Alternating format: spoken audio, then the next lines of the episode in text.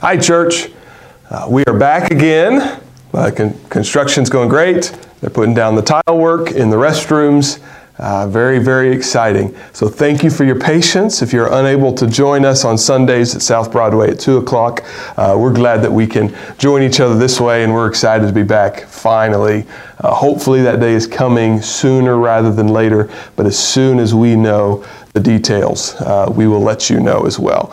Um, so be, continue to pray for that. Um, God is just continuing to bless us uh, at Trinity in, in so many different ways. Um, and we're just glad that you're part of our church family. And I know there's a, there's a few of you listening that aren't a part of our church family. We're glad that you're here too. And we hope that this message is a blessing uh, to you.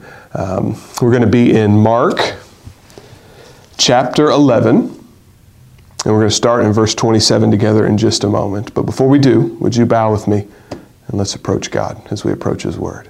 Father, thank you that you are continuing to be gracious, gracious and merciful in, in giving our church many, many blessings. Uh, Father, we just pray that you continue to bless us, give us unity, give us a love for one another. Father, um, help the renovation to move along and help us to be able to join together um, at home very, very soon. Uh, Father, for anyone who is hurting or suffering, some that we know and some that we don't know, Father, we just pray that you um, bring comfort and peace in our church family where it's needed, where it's lacking. May we trust you. May we have faith in you. Thank you that you forgive us for our sins. Father, please continue to bless us. And as we open your word, help us to see Jesus clearly and help us to see why he has all authority to overturn everything. It's in his name that we pray. Amen. Okay. Mark chapter 11. We're going to be starting together in verse 27 in just a moment. So, a few weeks ago, we saw the most monumental event in world history up to the point of Jesus' crucifixion. Before the crucifixion, we see the pivotal moment for humankind. Just a couple weeks ago, we saw Jesus come into the temple and overturn everything. Now, I know we might be thinking, well, that's all the way in Israel. We live in America. We're, we're 2,000 years ago. I mean, was that really that big of an event? It absolutely was. It absolutely was. We have God creating the world in Genesis. We have the man's fall into sin. And then the temple is what God has given us to restore and, and uh, maintain our relationship with Him. It is God's presence on earth. It's huge. It's huge. And so when Jesus comes, a couple weeks ago, we saw him come into the temple. And we saw him inspect the temple. And instead of finding a place of worship and a place of evangelism where the world can come and hear how good and gracious and merciful God is towards sinners, instead of finding that, Jesus found a stockyard, buying and selling.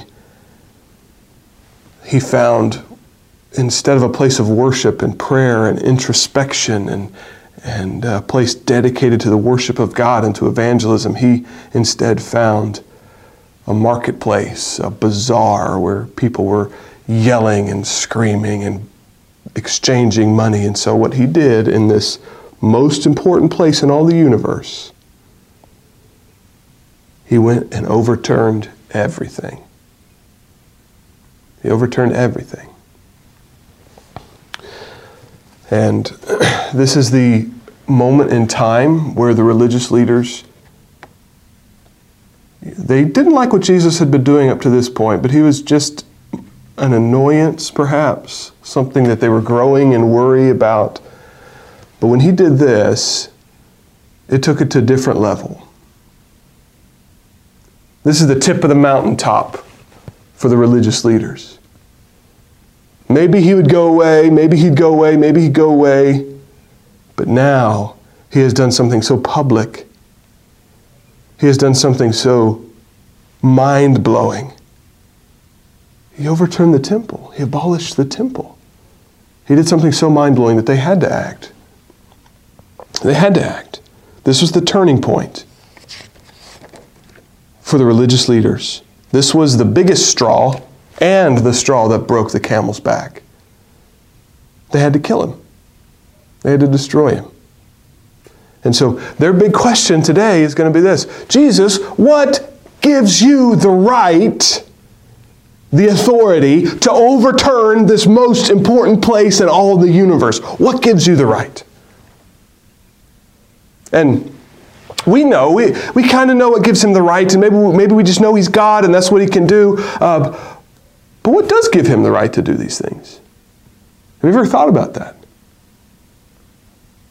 And even beyond that, what gives Jesus the right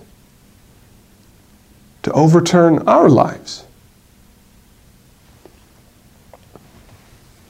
You see, if Jesus has the right to overturn the temple, he has the right to overturn anything. If he has the right to overturn the temple, he has the right to overturn nations and overturn churches and overturn our lives. You see, to faithfully follow Jesus is to have your life overturned. That's what, that's what it means. We saw, we saw, we've seen in the book of Mark. What's Jesus' message? Repent and believe the good news that through Jesus, God saves sinners. Repent. Repentance is all about being overturned.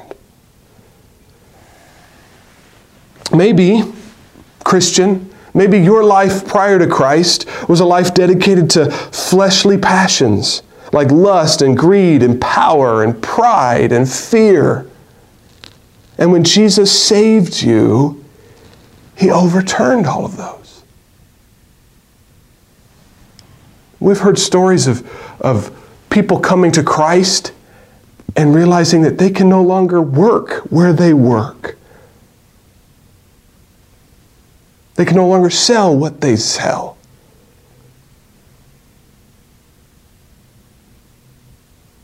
We've seen Christians come to Christ and as they are saved, they can no longer perform and do the actions that they had been doing previously.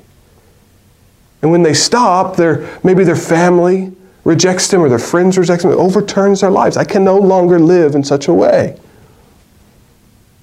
Maybe that's your story. Maybe you're like me. Maybe you grew up in church and you've always been seen as a good guy, a good person, a good kid. Maybe your problem, like me, was self righteousness. Before I was saved, I was in church my entire life. I knew what to do, I knew all the right answers in Sunday school.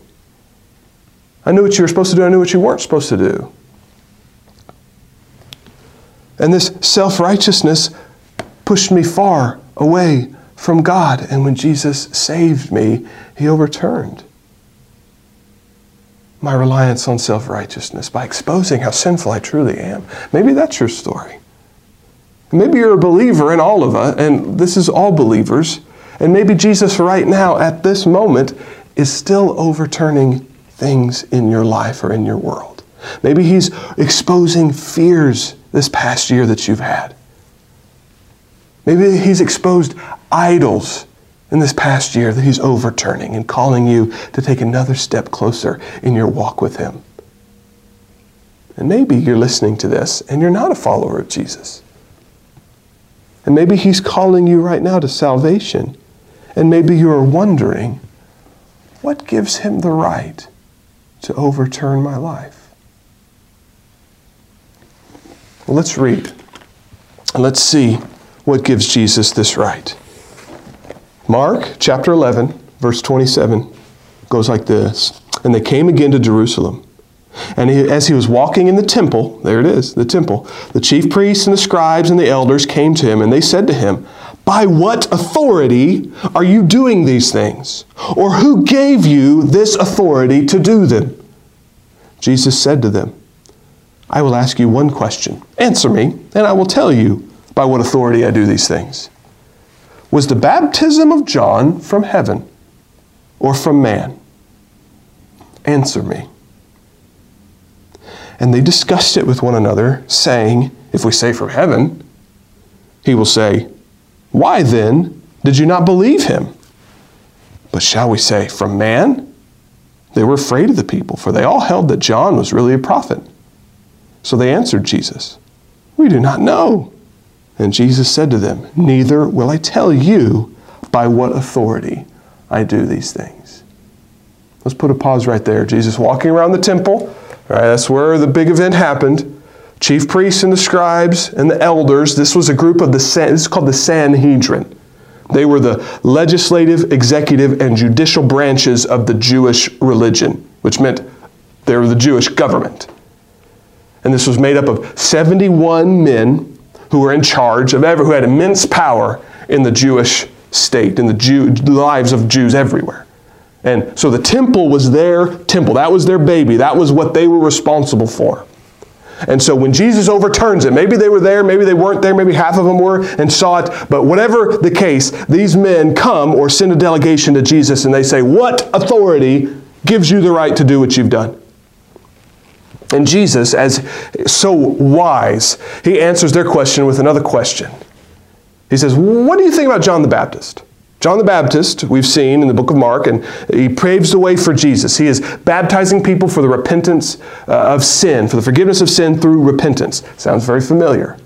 He is paving the way for Jesus. He is making hearts ready for Jesus. He's very popular with the people. And so, in front of all these people, Jesus, I'll answer your question if you tell me. Is John from heaven or from man? Is John's authority from heaven or from man? And now, as, as any great leader does when they get asked a hard question, their answer was, I don't know. If we say he's from heaven, then everybody will say, well, why didn't you follow him? Why'd you love it when he got his head chopped off? And if we say he's from man, the crowd is going to be really upset with. They're going to hate us. So I don't know. So Jesus says, well, if you're not going to answer that question, I'm not going to answer your question. But he doesn't do it directly, but he does answer it. He gives us a parable. Let's continue to read. This is chapter 12. And he began to speak to them in parables. A man planted a vineyard and put a fence around it and dug a pit for the winepress and built a tower and leased it to tenants and went to another country. When the season came, he sent a servant to the tenants to get away from get from them some of the fruit of the vineyard. And they took him and beat him and sent him away empty-handed. Again, he sent them another servant, and they struck him on the head and treated him shamefully. And he sent another, and him they killed. And so with many others, some they beat and some they killed. He had sent one other, he had still one other, a beloved son. Finally, he sent him to them, saying, They will respect my son. But those tenants said to one another, This is the heir. Which means if he's coming, the owner probably died. This is the heir. Come, let us kill him, and then the inheritance will be ours. And they took him and killed him and threw him out of the vineyard. What will the owner of the vineyard do? He will come and destroy the tenants and give the vineyard to others. Have you not read this scripture? The stone that the builders rejected has become the cornerstone. This was the Lord's doing, and it is marvelous in our eyes. And they were seeking to arrest him, but feared the people, for they perceived that he, was, he had told the parable against them, the religious leaders. So they left him and went away. Jesus, what gives you the authority to overturn the temple. Jesus, what gives you the right to overturn everything in our lives?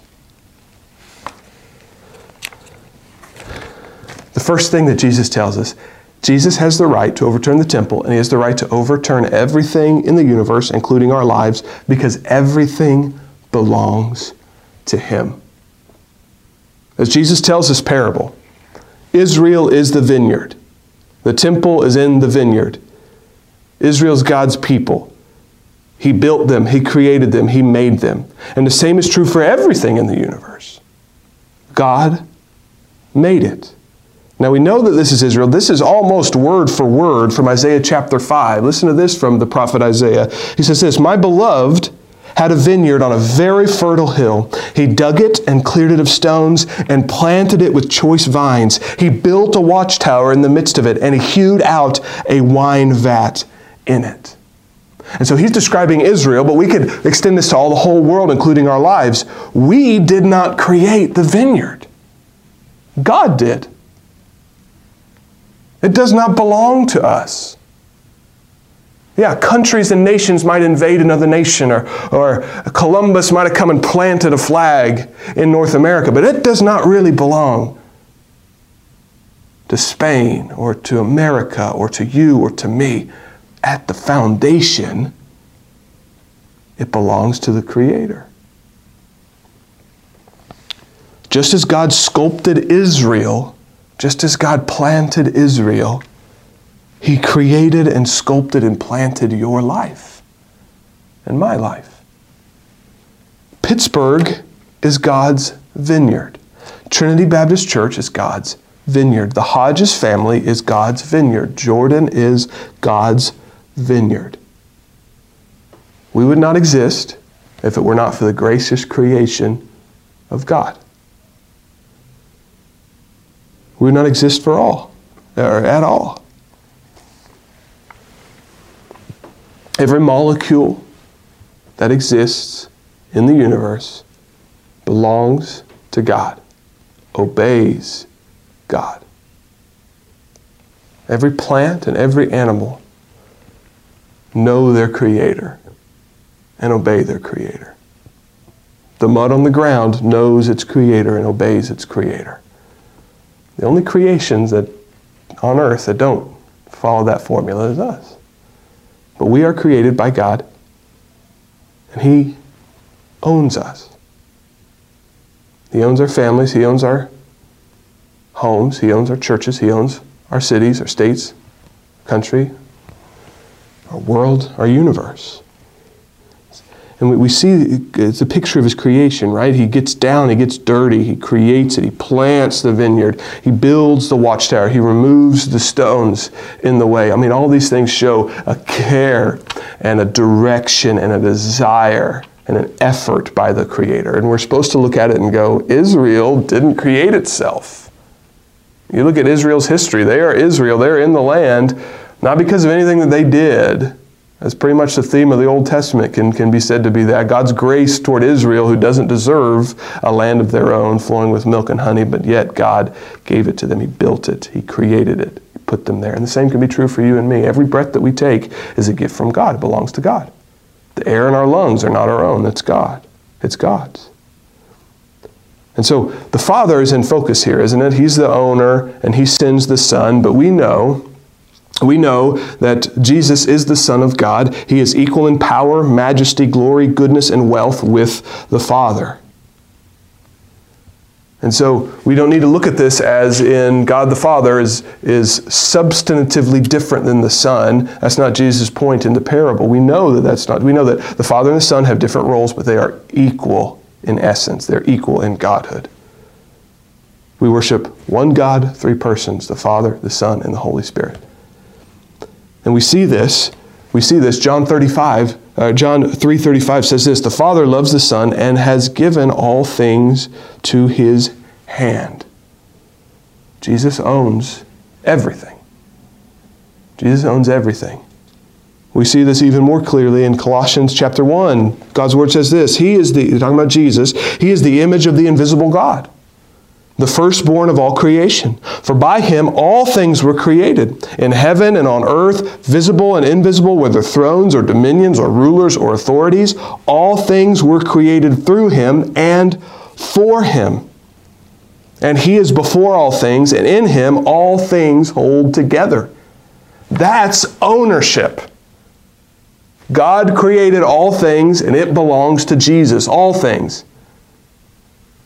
All things, all people, all institutions belong to Jesus. And listen to this kind of ownership. I don't own anything at this level. It goes like it says this He is before all things, and in him all things hold together. That means the molecules of our body hold together because Jesus wants them to. That's a kind of ownership that we can never even imagine. Jesus owns all things. Therefore, Jesus has the right to overturn tables in our life, overturn our entire lives, because they're not truly ours. We are tenants We have been graciously given these lives. We are called to produce fruit for God with our lives. Every person in the universe, every person on the planet, every person in our church is called, given. We are tenants. We were graciously allowed these lives. They truly belong to, to Jesus. So he has the right to overturn all things, the temple and all things in our life. And look at this. And he is not a dictator, he is a gracious owner of all things. He's not a harsh dictator. He's a gracious owner of all things. Listen to how what he has given us. Listen to the life that he has given us. Listen to Israel. He says, uh, My beloved, this is Isaiah 5 again. My beloved had a vineyard on a very fertile hill very fertile hill. He dug it and cleared it of stones and planted it with choice vines. He built a watchtower in the midst of it to keep us safe. He hewed out a wine vat in it. His creation, our lives, what he has given us to be to have be as to be tenants in, what he has given us is incredibly gracious. It is filled with gracious gifts from God. He has given us no matter what your life looks like, no matter the most, the, the, the, most suffering life that we have among us today, no matter who we are, we have gracious gifts of God that we don't deserve, that He has just given to us. We have fertile soil in our lives. And He is not required to give us these things. No matter where you are in life, you have tremendous gifts from God. You have a family or friends you're invited to have a church family if you don't have a church family. We live in America. We have tremendous freedoms. We, you probably own a car. You probably own a, or live in a home. You have electricity. You, pro, you have, probably have plumbing. All these things are incredible grace from the incredible grace of God. We can enjoy television. We can enjoy a good barbecue sandwich. We can enjoy pizza. We can enjoy ice cream. Yes, even ice cream. We need to see even ice cream as a tremendous gift of God who has given us as tenants a vineyard of this life that is fertile. And He's cleared the stones away.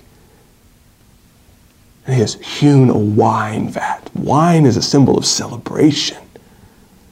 He's given us these things. When there is evil in the world or suffering in the world, it comes from our sinfulness or someone else's sinfulness.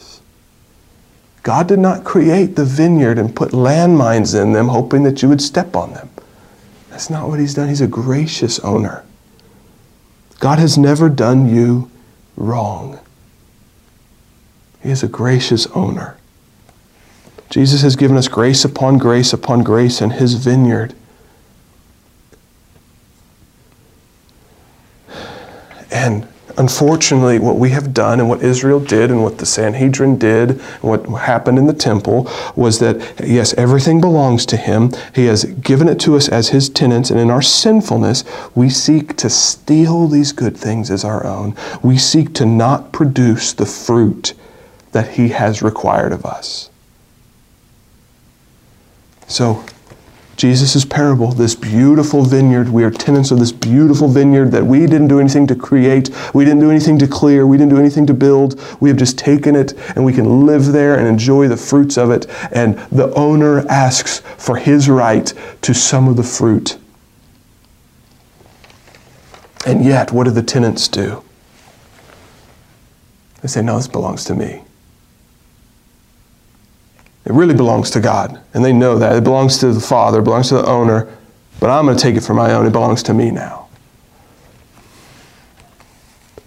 Isaiah 5, again, where Jesus is taking this image from, says it this way Isaiah 5, 3 through 4. And now, O inhabitants of Jerusalem and men of Judah, judge between me and my vineyard. God says, Judge between me and my vineyard. He says, What more was there to do for my vineyard that I have not done in it? When I looked for it to yield grapes. Why did it yield wild grapes? God says, look around at your life. When we understand that everything we get is from the grace of God, God says, judge what I have done. Have I not given you everything that you need? Have I not given you grace upon grace upon grace? And he says, and then when I come and inspect my vineyard that I have planted and given to you as tenants, I find fruit that I do not desire. Just like the tenants in the parable, we, in our sinfulness, were enjoying the grace of God in the vineyard and refusing to produce the fruit that He deserves and expects. We were acting like the universe is ours, and we would live in it like we want. The fruit that God requires and expects of every person in the universe is justice and righteousness and purity and love and joy and worship and goodness and faithfulness and a relationship with our Creator and a thankfulness to Him. Those are, those are the fruits that we must be producing. And I believe any rational person would not look at that and go, that's too much. I should not be thankful for the life that God has given me. I mean, we would, if somebody gave us a, a, a, a, giant gift, like every day we have gifts from God that we don't recognize. If God, if we were to get a giant gift and somebody would take it and say, finally, I deserve this thing. Maybe somebody handcrafted you something incredible, put it in a nice present and gave it to you, and you open it up. And what do we think about somebody who goes, hey, finally, you give me something I want. Poof, good, now it's mine. And walks away. What do we think? That person was incredibly wicked. That's what we have all done. We reject a relationship with Him as we breathe the air that He has graciously given us. With the air that He has given us, we curse Him and we reject Him and we live as if He doesn't exist. And His graciousness continues. The owner does not go and squash these people, doesn't throw them in prison his right is to do that the first time. The first rejection, when he does not get the fruit that he is owed, he can go, he should, by law, go and kick them out, send them to prison for stealing, for mutiny, for treason. And instead, in his graciousness, he sends servants to call them back to him, to call them to righteousness, to call them to a good relationship, to a right relationship. Jesus is talking about the prophets, the Old Testament prophets, the Word of God that was sent out, graciously calling Israel back, graciously calling us back. Non believer, you are listening to the Word of God right now, and the Word of God is acting as if it were the, these servants that the owner sends out to call the wicked tenants back. He sends them out, and he sends them out, and he sends them out. This displays the graciousness and the patience of God. When Israel sinned against God and worshiped false gods, and when they, when they did not allow Gentiles to truly worship in the temple, when they did all these things, God has sent them prophets over and over and over, calling them out, calling them back, showing their wickedness, calling them to come back to a gracious owner, to a gracious God who loves them. But what do the tenants do? They treat these servants shamefully. They beat them, they mock them, and they kill them.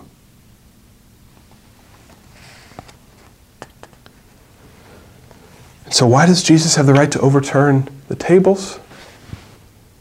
Because Jesus' mission from the Father is to overturn our tables by calling us to repentance. Not, does he, not only does he own everything, Jesus' mission in life is to overturn tables. That is why he has taken on human flesh. That is why he was born of a virgin in Bethlehem. That was why he walked among us. To call us to repentance, to provide a means of salvation to the repentant through his death and resurrection that's his mission from the Father. What gives you the authority to overturn this? The Father, the creator and sustainer of the universe, the triune God, has made it the mission of the Son of God to willingly come and call us. Overturn the tables in our lives to help us produce the fruit that God requires when we have come to Him through Jesus Christ for salvation. It's almost, it's so, it's so sad it's so sad. Verse 6 He still had, so this is after they've killed and, and belittled and beat those other servants, he still had one other, a beloved son. Finally, he sent him to them, saying, They will respect my son. Wow. You see kind of the, sadness. I mean, the Father sends the Son and, and says, this, this, this surely will get the point across. Maybe it's the servants. Yeah, the servants, but I'm going to send my Son.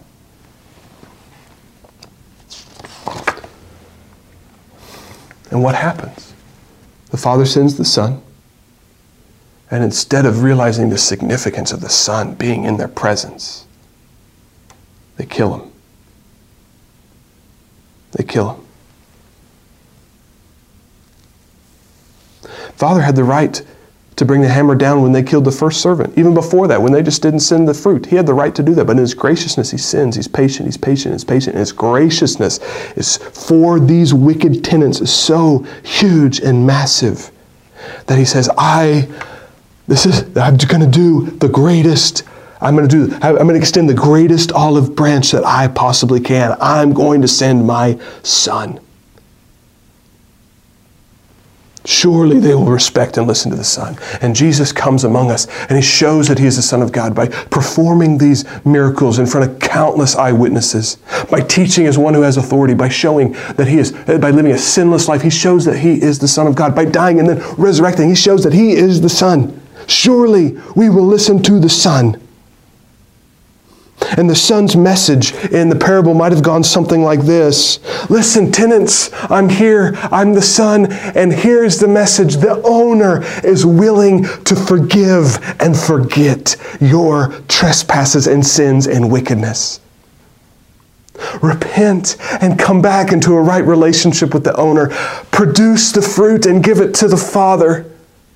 And you'll be forgiven and you can live in the vineyard and enjoy the fruits that are owed to the Father, and He'll let you eat and drink of the wine. He only wants a portion. Come.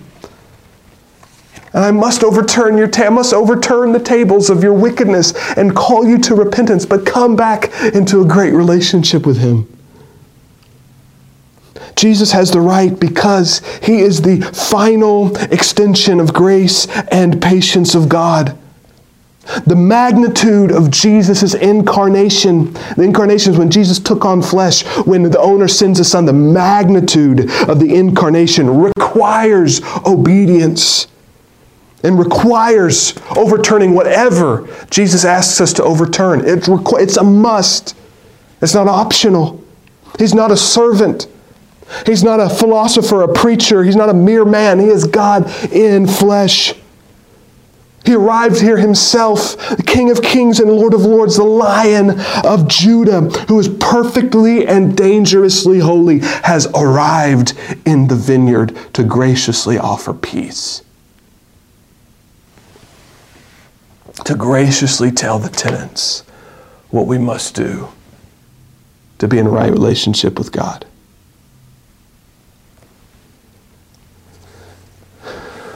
We get a sense of this in Peter's sermon in Acts chapter 2. He says, Let all the house of Israel therefore know for certain that God has made Jesus both Lord and Christ, this Jesus whom you crucified. Lord and Christ, and you crucified him. Tenants, this is not a servant, this is the Lord and the Messiah. The Messiah. We must as the tenants, we must respond as they did to Peter's sermon. When they heard this, they were cut to the heart and said to Peter and the rest of the apostles, Brothers, what shall we do? And Peter said to them, Repent. Let Jesus overturn your tables. Repent and be baptized, every one, of you, in the name of Christ Jesus for the forgiveness of sins. But instead, those tenants said to one another, There's the son. That must mean the father is dead and the son is the owner.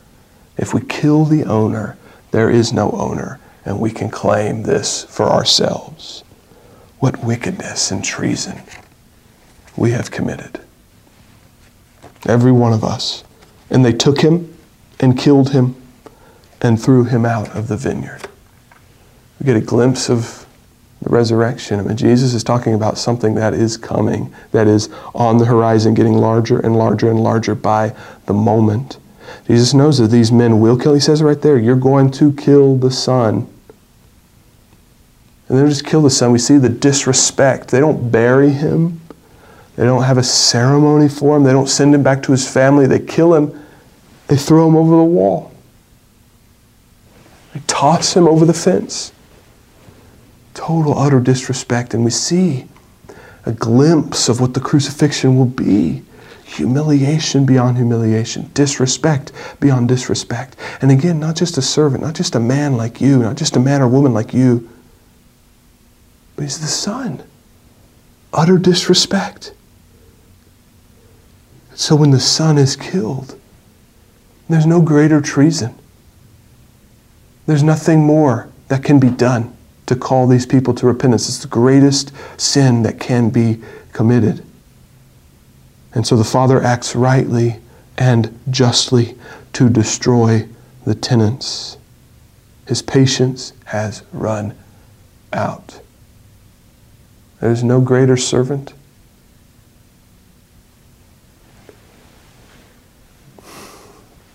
That's, that's one of the reasons that, that the New Testament calls the, after the resurrection the, the last days. We're in the last days for 2,000 years. After, why? Why is it the last days?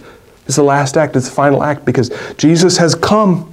There's nothing greater that can happen. There's, there, this is the tip. This is the tip top of the mountain, the incarnation. Jesus has come. We cannot wait for something greater. We cannot wait for more patience from God. This is it. There's nothing greater that can happen than the Son of God coming, taking on flesh, calling us to repentance, and then dying on the cross, us killing him, and he dies on the cross, rises again, and calls us now, here is another, the pinnacle of grace. You have killed me, but I call you to come and repent and believe and have your sins forgiven. Overturn your tables, come back to God. And so we might expect, we might expect that the story would end right there. And in a normal parable with a normal person, the story would end. But it doesn't end there. Jesus has the right to overturn the tables because Jesus is the only way to salvation. There's nothing more. We would expect a story to end, but it doesn't end there, does it? There's this weird ending that Jesus puts in that only uh, comes with a supernatural ending. Because he says, he says this, listen to how this ends. They took him and killed him and threw him out of the vineyard. What will the owner of the vineyard do? He will come and destroy the tenants and give the vineyard to others. Give the vineyard to others is connected to verse 10. Have you not read in the scripture? He's going to give it to others. Have you not read in the scripture? The stone that the builders rejected has become the cornerstone. This was the Lord's doing, and it is marvelous in our eyes. How are these things connected? He's going to give the vineyard to other people. How is he going to do that? The death of the Son, he compares to the cornerstone of the temple the temple, the builders of the temple, those who thought that they were in authority, the Sanhedrin, rejected the cornerstone of the temple. The cornerstone was the first stone placed. All the other stones were stacked on according to where that cornerstone is. Remember, the temple was, was in charge of our relationship with God, how we become right with God, how we can overturn the tables in our life and have a right relationship. That's where we do those things in the temple the presence of God. so the cornerstone of the temple was all important for that temple to be built. And, and Jesus says that that son that was killed will be the cornerstone for our relationship with God. There's only one cornerstone. There's only one way. There's nothing greater that will come the death of the Son calls all people to repent, to allow Him to overturn the tables in our lives that He desires, and to believe the good news that through His death and resurrection we have a new and better cornerstone for a relationship with God the Father. And so this new, these new owners of the vineyard, they're not Israel. It's anyone, including anyone in Israel, anyone who comes to the Son, who comes through the Son's death and resurrection and repents from our treason in the vineyard. And through the blood of Jesus, we have been forgiven of our great sin. Isn't that marvelous? Only God would tell and do a parable in this way. The graciousness of God just builds and builds and builds.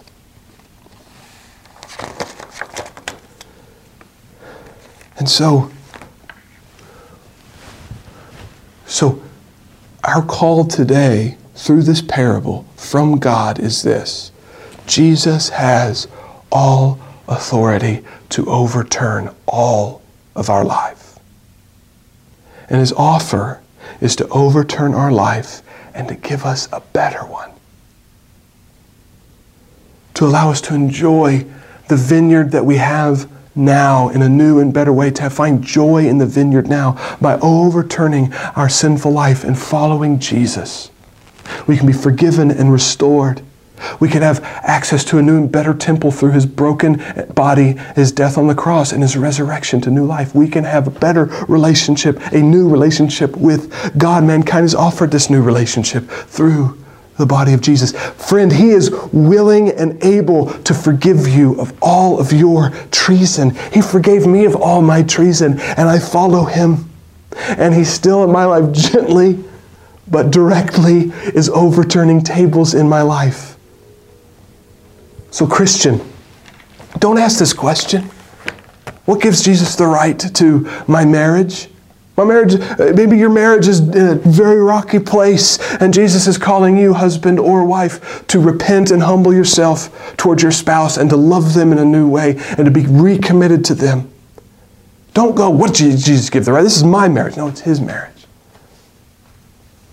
Maybe Jesus is calling you to reach out to your friends and your neighbors Maybe you say, Jesus, that's my pride on the line. That might be embarrassing. What gives you the right? He has the right because your life is His and your reputation is His. the only person, this is so freeing to me, the only person who has your reputation or my reputation in His hand is Jesus. And He will do with it what He pleases, and it will be good and it will be right. Maybe you're enduring suffering and you're asking Jesus, what right do you have to allow suffering to happen in my life? He has all authority to do this. And you know what Jesus says about our suffering? All of our suffering is meaningful. Romans 8 28, for all things work together for the good of those who love God. So do not worry. Whatever He does with you in your life is for His glory and your good. Non believer. Since everything we said is true, because the Word of God is true, and since the Word of God is true, Jesus has all authority even over your life to overthrow the temple of your life, overthrow the tables in your life. He has that right since He is God. So don't ask that question. What right do you have? He has all rights. That's not the question. The question is, are you going to accept His grace and mercy? You're hearing my voice right now. That means you have, you have breath in your lungs. That means you still have time. His patience has not run out in your life. He is still calling you now to repent and believe the good news that God saves sinners through faith in Jesus Christ. Don't we serve a gracious God? Non believer, we call you today. Repent. Let Jesus overturn the tables in your life. Repent and believe the good news that although we are treasonous tenants, he has offered us forgiveness. Take it today. We love you. We'll see you again very soon.